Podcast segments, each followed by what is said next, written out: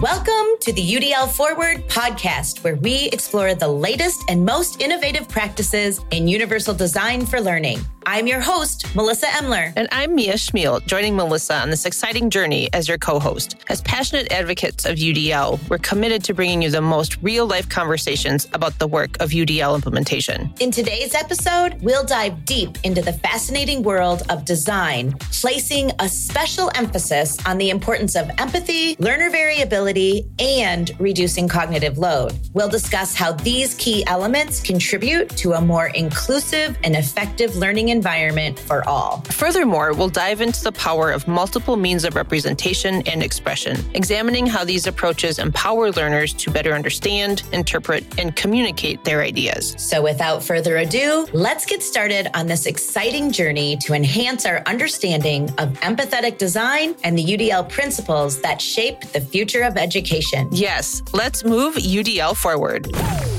Welcome back to another episode of the UDL Forward podcast, the go to place for all things universal design for learning, or UDL. I'm Melissa Emler and I'm with Mia Chmiel. And today we're your hosts and we're going to dive into an exciting, albeit a bit controversial topic the most common myths around implementation of UDL. Now, for those of you who may be new to UDL, it's a framework for designing and delivering instruction that caters to the diverse learning needs of all students. It's an incredibly powerful tool in our educational toolbox, but there's a little bit of misinformation that often swirls around it. Some of these misconceptions can create obstacles or barriers in the way of successful UDL implementation. And that's exactly what we're here today to address we'll tackle eight myths, ones that we've encountered time and time again. From the belief that UDL is only for students with disabilities to the idea that UDL is synonymous with differentiation. We'll unpack each of these myths, and we're not just going to tell you that they're false. We'll also provide some corresponding ideas and facts that will help you understand why they are myths. Together, we'll debunk the misconception that implementing UDL requires expensive resources or that it obliges teachers to create multiple lesson plans for each and every class. We'll explore the breadth and scope of UDL, demonstrating that it's not a one size fits all approach and that its application beyond the realm of special education. And finally, we'll dismantle the myth that technology is a prerequisite for UDL. Sure, technology can be a useful tool to enhance the UDL framework, but is it an absolute necessity? Eh, we'll explore that question a little more deeply today. So, whether you're a seasoned educator, a budding teacher, or simply a curious mind, stick around as we shed light into the reality of UDL and dispel the myths that have been holding it back. Let's move UDL forward together. All right, Mia, we are back today for this great podcast on the myths of UDL. And I think we should just get started with talking about the myth number one UDL is only relevant for students with disabilities. We often have this discussion and see this myth. And if we're being honest, even in Wisconsin, UDL and the work that we do is housed in the special education department. And our funding to do this work comes out of IDEA and the work of the special education people at the state level. So that is a myth that has plagued UDL for a long time because a lot of times UDL gets its start in special education. But let's talk about why that's a myth. So, where do you want to take us, Mia? Well, I, I think what's interesting is, you know, the fact that UDL oftentimes comes into the conversation around like this is the pedagogy that we want to be thinking about and this is the way we want to design learning for students and it it begins with understanding like that process of design right and and special ed teachers really do need to hone in on goals for specific units around um, you know what is the the thing that students need to know and be able to do. So inherently special education teachers just are really good at finding what is the thing that kids need to know and be able to do and then specifically removing all of the chaos and like the noise around that specific target and and helping students get there. On the flip side of that general ed teachers they know their content area curriculum. So they're able to hone in on what are those key skills and um, knowledge pieces that kids need but they may not have the toolkit of like how do we provide different supports for students? And it's really this marriage between those two you know um, content area and special ed teachers that makes powerful learning for all students. And that i think is really where udl has become the framework when we think about co planning and co teaching, and really putting the skills and the expertise of general ed teachers and our special ed teachers together in creating an environment that works for, for all students. Yes. The key phrase that I remember, like, memorizing when I first was introduced to UDL was what is essential for some is good for all. And I actually entered the special education classroom as a teacher nine years into my career after I had been an English teacher for a very long time. And I realized that some of the things that I was doing to support my students with specific disabilities actually made a really big difference for the students who did not have a diagnosed dis- learning disability. And that's where the idea of learner variability comes in.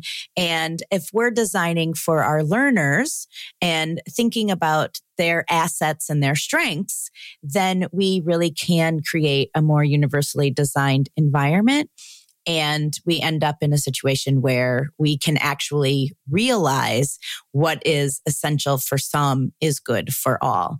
So it is not just a special education initiative, although UDL gets its start there often. It does not need to remain with the label of special education. It's actually much, much broader than that. So, myth number two UDL requires teachers to create multiple lesson plans. Mia, when I first started doing workshops on UDL, this thing, this idea, this myth came up a lot because people would say, oh, well, this is kind of like every kid gets their own IEP. And and then the people thought that was great for personalization. And every teacher in the room was freaking out because they're like, how am I going to get all of this work done? How can you even expect me to make lesson plans for every kid? That is not what UDL is expecting. Not at all. And and I think about the work that's taking place at Sheboygan Falls. And shout out to Mark Thompson, who's one of the instructional coaches within that district. But Sheboygan Falls uses a phrase called predictable supports. And that has really shifted the way that they think about learning design and also lesson planning. So, as they continue to move towards a learning goal, as they continue to design learning for their students, they have supports in place that at any point in time, any student can use. And it becomes really the ownership and the empowerment on the student to take what they need in some of those options to help them move forward, which is very, very, very different than having five or six lesson plans for a day, right? If we continue to provide predictable supports and the kinds of structures or a way of thinking for students to help them get to a goal, we really open up incredible opportunities for all students to learn. So it removes that, you know, everybody's going to follow the same six step process to here are the options. You have to be to this place. You have to learn this this thing and really giving kids the options you know to get there. And when as an instructor and as an educator you know that there there are predictable barriers right. when you're planning and designing learning experiences. We know that there are learners with attention needs. There are learners with reading needs. There are learning learners with lots of different preferences for how to approach a task. Some people love to work in groups. Some people just do not do well in a group in group situation. So we know when we're designing learning experiences that the learner variability will be, you know, is is there. The learner variability is there. And so therefore the reason they came up with predictable supports is because they know and understand their learners and they know at any given time they'll have the variability at play that impacts the experience. So when they're putting in supports they're putting in the supports based on what they're predicting to be the most needed things. And then once they have that predicted those supports become needed all of the time and sometimes they need to add in a few more predictable supports. But what makes them predictable is that they're universal across the environment. And one of the things that they absolutely did, especially during COVID at Sheboygan Falls, was they created in their Canvas, their learning management system, they created a course template so that students and parents could know exactly where they needed to go to get the information they needed and the support instructions and the assignments and and the, everybody's main page for each course looked the same. And that was a really great predictable support. But once you have those predictable supports and you make them available it eliminates the need to have a lesson plan for Johnny and a right. lesson plan for Sally and a lesson plan for Susie and Mark and Julie, right? Like it just eliminates that need. So we are big fans of that language. And with, so as Sheboygan Falls sort of brought that language of predictable supports to our team. And so in Wisconsin, you will hear us use predictable supports often. And what I also appreciate about you know, the idea of of predictable supports is it helps us move towards like the end goal of UDL and that is our students becoming expert learners and for them to know what they need at any point in time to help them learn a, a new skill yes. or a new topic that it becomes the ownership of the student and when we help them understand when we help each student understand what they need in order to learn or you know they're stuck and maybe they need a different way to you know begin brainstorming for an essay or whatever it might be students having the ability to know what they need at any point in time is incredibly powerful. And that I think is what the whole shift in, in thinking about predictable supports versus four, five, six different lesson plans is is so important. Absolutely. Okay, moving on. We're going to have to speed up our discussion, Mia, because we have eight of these things to go to. I know, I know, I know. Like, we're going to have to do some con- condensing here. Yes, we are. And I see an, a couple of opportunities coming up. But yeah. for myth number three, UDL is too expensive to implement. Now, I find this one interesting because I don't actually find UDL very expensive to implement. I don't feel like it costs a lot of money other than the time. Time is a resource, but teachers need time to develop lessons and design lessons and experiences that can meet the needs of the variable learners in the classroom as well as, you know, create and design those predictable supports that are always supporting them. But it's not like anybody's asking anyone to buy a magic bullet curriculum and spend money on, you know, training and whatnot for the specific curriculum. It's really a way of being and sort of adopting that mindset is really where it's at. And that does take time, but I don't think it takes a lot of money. What are your thoughts on the expenses of UDL, Mia? I think it's also connected to one of the myths that we have a little further down that UDL is about using technology. Yes. And you don't have to move to, you know, expensive tech for every student in order to design using UDL. And I think that may have been one of the misconceptions early on that every kid needs one to one device every student needs access to some kind of text to speech or speech to text kind of application, which right, right now is totally free, right? Like we have so many of those tools available to us at, at no cost. I also feel like there are some um, subscription services out there that will provide you different strategies for each of the, the UDL checkpoints. And, that can be expensive but also not necessary. Mm-hmm. As you begin to really think about UDL as a design process versus a list of strategies that you're trying to, to use, that makes it so much more clear and and and doable. And the investment. So I feel like that connection between yes, that the connection between tech and UDL yes. has has made it feel expensive. And the investment in UDL is really about the investment in the professional learning of your teachers right. and helping them feel equipped to meet the varying needs of the learners in their classroom, which is it's not an automatic thing. No, not everybody just knows how to address all of the needs that the learners have, but being investing in the people and the coaching is really a way to get the most bang for your buck.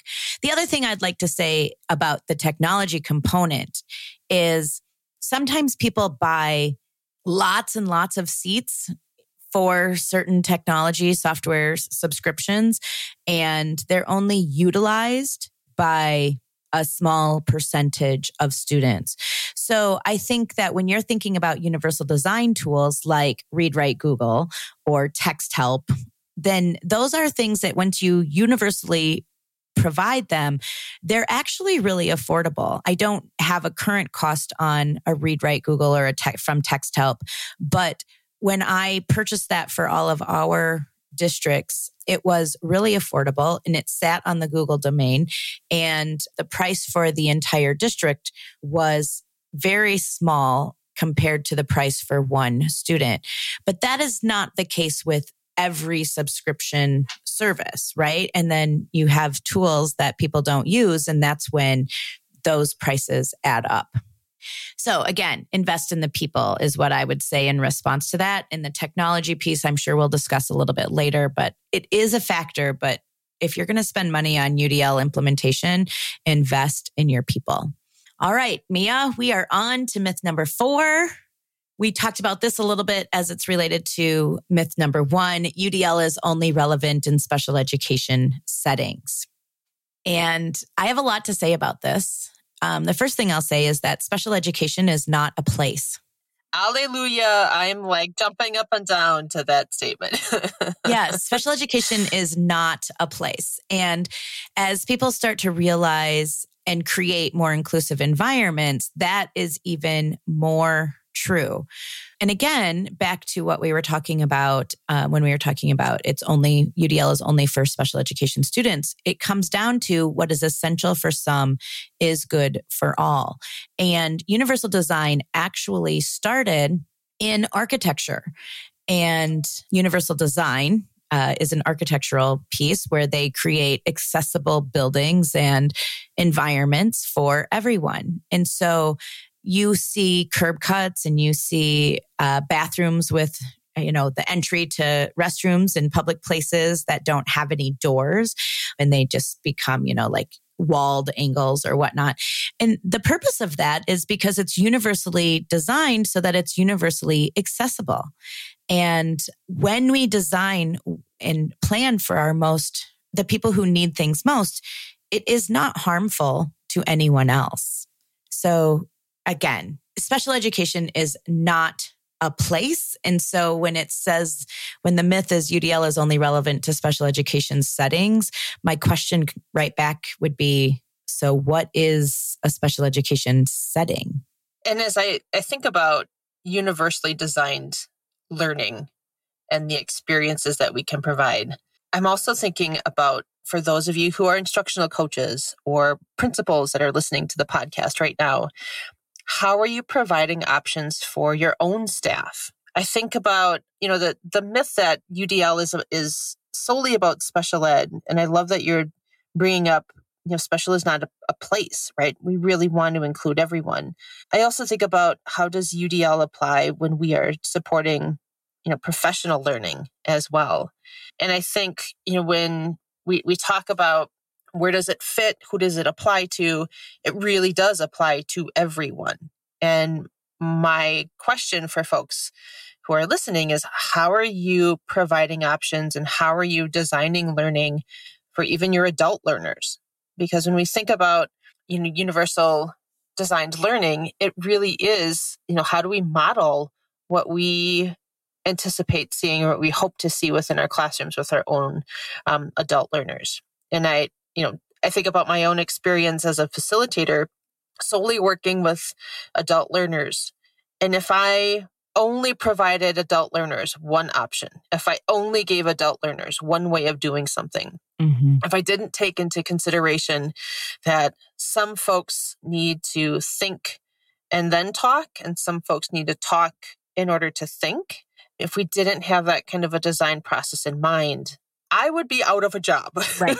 right? Because people would tune out and and we have to think about how do we engage learners as well? How do we give them that opportunity to, you know, really be in the learning versus being spoken to? But and just I'm, I'm thinking a lot about, you know, if if UDL was only about special education, we would not be thinking about options for our own adult learners too. Right. And that is exactly, you just addressed everything in myth number five, which is UDL is a one size fits all approach to teaching.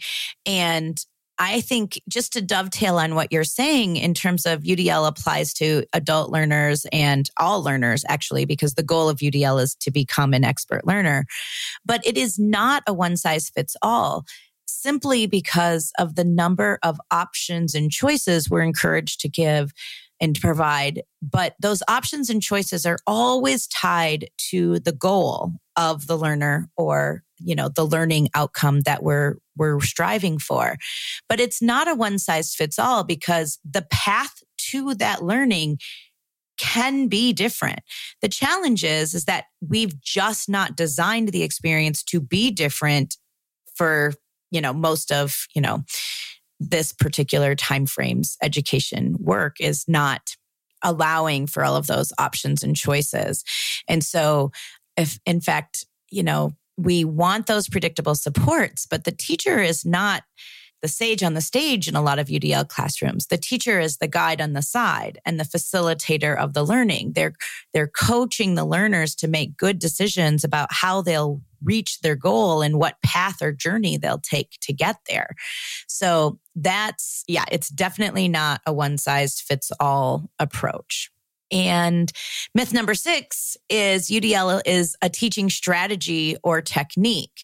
And this is what is so hard to explain and get away from because the very first question every person training or supporting anyone learning UDL gets, the very first and often repetitively asked is So, what does UDL look like? Yes. It is the most famous question. And the reality yes. of it is, is it looks different everywhere you are because the context of the learning situation matters. And there's not a specific teaching technique that we can use and just call it UDL. And so often people will say, well, I UDLized this lesson. And you're like, okay, well, that's really great. What does it mean to UDLize? And it doesn't mean adopting a specific strategy or technique. It means designing an experience that meets the goal, that provides options and choices for the variety and the variability of learners in the experience. That's what it means. And I, I have this love hate relationship with some of the templates that are out there right because as educators we just we, we want to know some kind of a formula like how do we do this and on the flip side it, it really is about shifting the way that you think so for some folks seeing that you know we have to think about our goal and then we think about what are some common barriers in in reaching that goal and having a framework for thinking which is very different than a lesson template. And that becomes, again, like for me as a coach, this love hate relationship, because for some people, visually, they need to see, like, what is a thought process I need to go through? And for other folks, when they see that visual support, they're like, oh, so there's a template I get to fill out. And yes. then I, I'm doing UDL.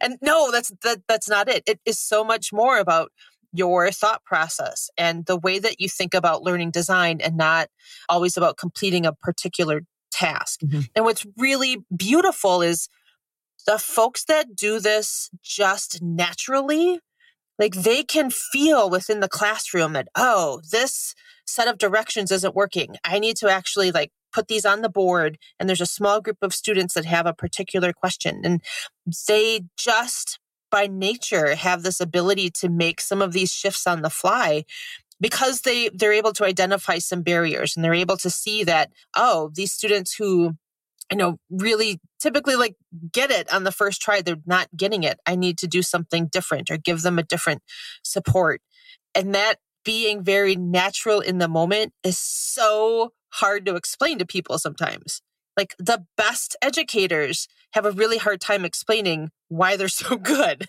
at being able to do this. Yes, absolutely. All right. For time's sake, we have to talk about the last two. We talked about this one, myth number seven technology is required for UDL implementation a little bit earlier. And we're just going to hit on it really quickly now. Tech, the reason that that is a myth is because some people believe, well, the reason it's a myth is because assistive technology and making assistive technology accessible is encouraged in the universal design for learning work, but it doesn't require, you know, assistive technology can benefit any human, which is why it's being built into the computers in our pockets and our phones and all of those things. But it's not required in that sometimes the dis- the technology is distracting to us as learners and so we have to sort of sometimes it is the barrier definitely yeah. sometimes technology is the barrier and so we have to start making decisions about the experiences that we encounter based on how we the learners learn best and the best way to get to that is to help learners reflect did the technology help you or hinder you what software do you use and if they have something that, you know, I think about Texthelp always. And so if they turn something in and we can tell they would have benefited from the technology, we can simply say, Did you use the technology? And they may not have. And then we can say, Would the technology have helped you? How do you know when you need the technology? Right. So it's helping the learner assess when it's a barrier and when it's a support. And it can definitely be both. And it is absolutely not a requirement of UDL other than it does provide accessibility. And I just want to call out what you said just a, a little bit ago about that reflection piece right so when a student does use a particular tool that that moment in time to stop and ask them did it work for you like, did it actually help you? Or was this something that stood in your way of additional learning? And that reflection is really, really important for our students to be able to just stop and think about, oh, yes, this actually did work for me. In the future, I do need to have this tool available, or I know this will make it a little bit easier for me to, to learn XYZ. But that reflection piece is absolutely important. Absolutely. Okay, we're on myth number eight, and this is a favorite one. UDL is the same thing as differentiation. what do you want to say about this, Mia? Every every time we we have this conversation, right? One, I always learn something new from you, Missy, but it always comes back to what is it that we know that we can be proactive from the get go, mm-hmm. right? We know that there are going to be common um, learner variability needs within our classroom or within a particular context. Whereas differentiation is more reactive, right? Oh, I'm seeing this group of students is struggling with this concept. I'm going to give them this. Or you're putting kids into this, this group of needs when maybe they don't need them all the time.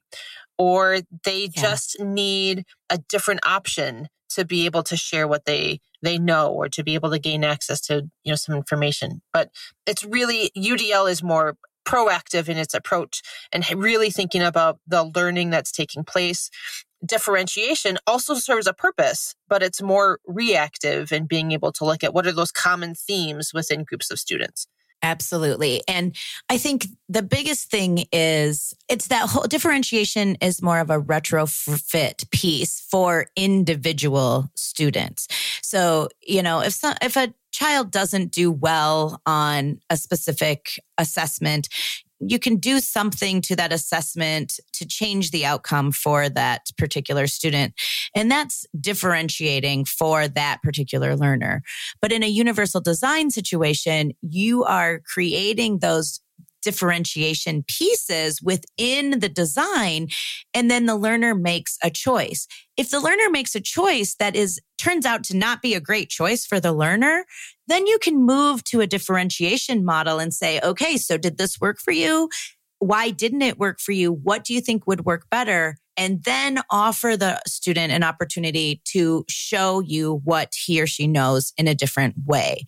And I think that that is really important. So differentiation is still needed, but it will be needed less if we create universally designed environments. So, and again, it puts the ownership on students of being able to say, this is what I need versus the, the teacher saying, no, this is actually what you need, and I've provided it here for you. Absolutely. Again, it's empowering students.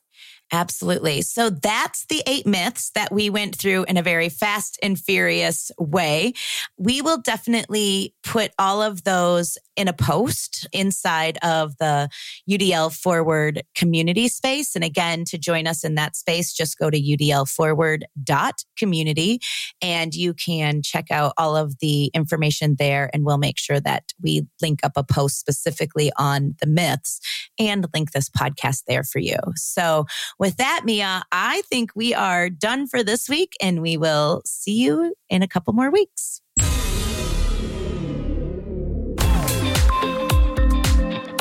That's a wrap for this episode of UDL Forward. We hope you found our discussion insightful and inspiring. Making education accessible and engaging for all students is really important work. Before we go, we want to remind you to please subscribe to UDL Forward on your favorite podcast platform and tell a friend to listen to. And don't forget to join our always on, always available online community at udlforward.community. In the community, you can connect with like minded educators and share your thoughts, experiences, and questions related to UDL. We'd love to see you there and continue this important conversation. Until next time, keep pushing those boundaries of education and moving UDL forward.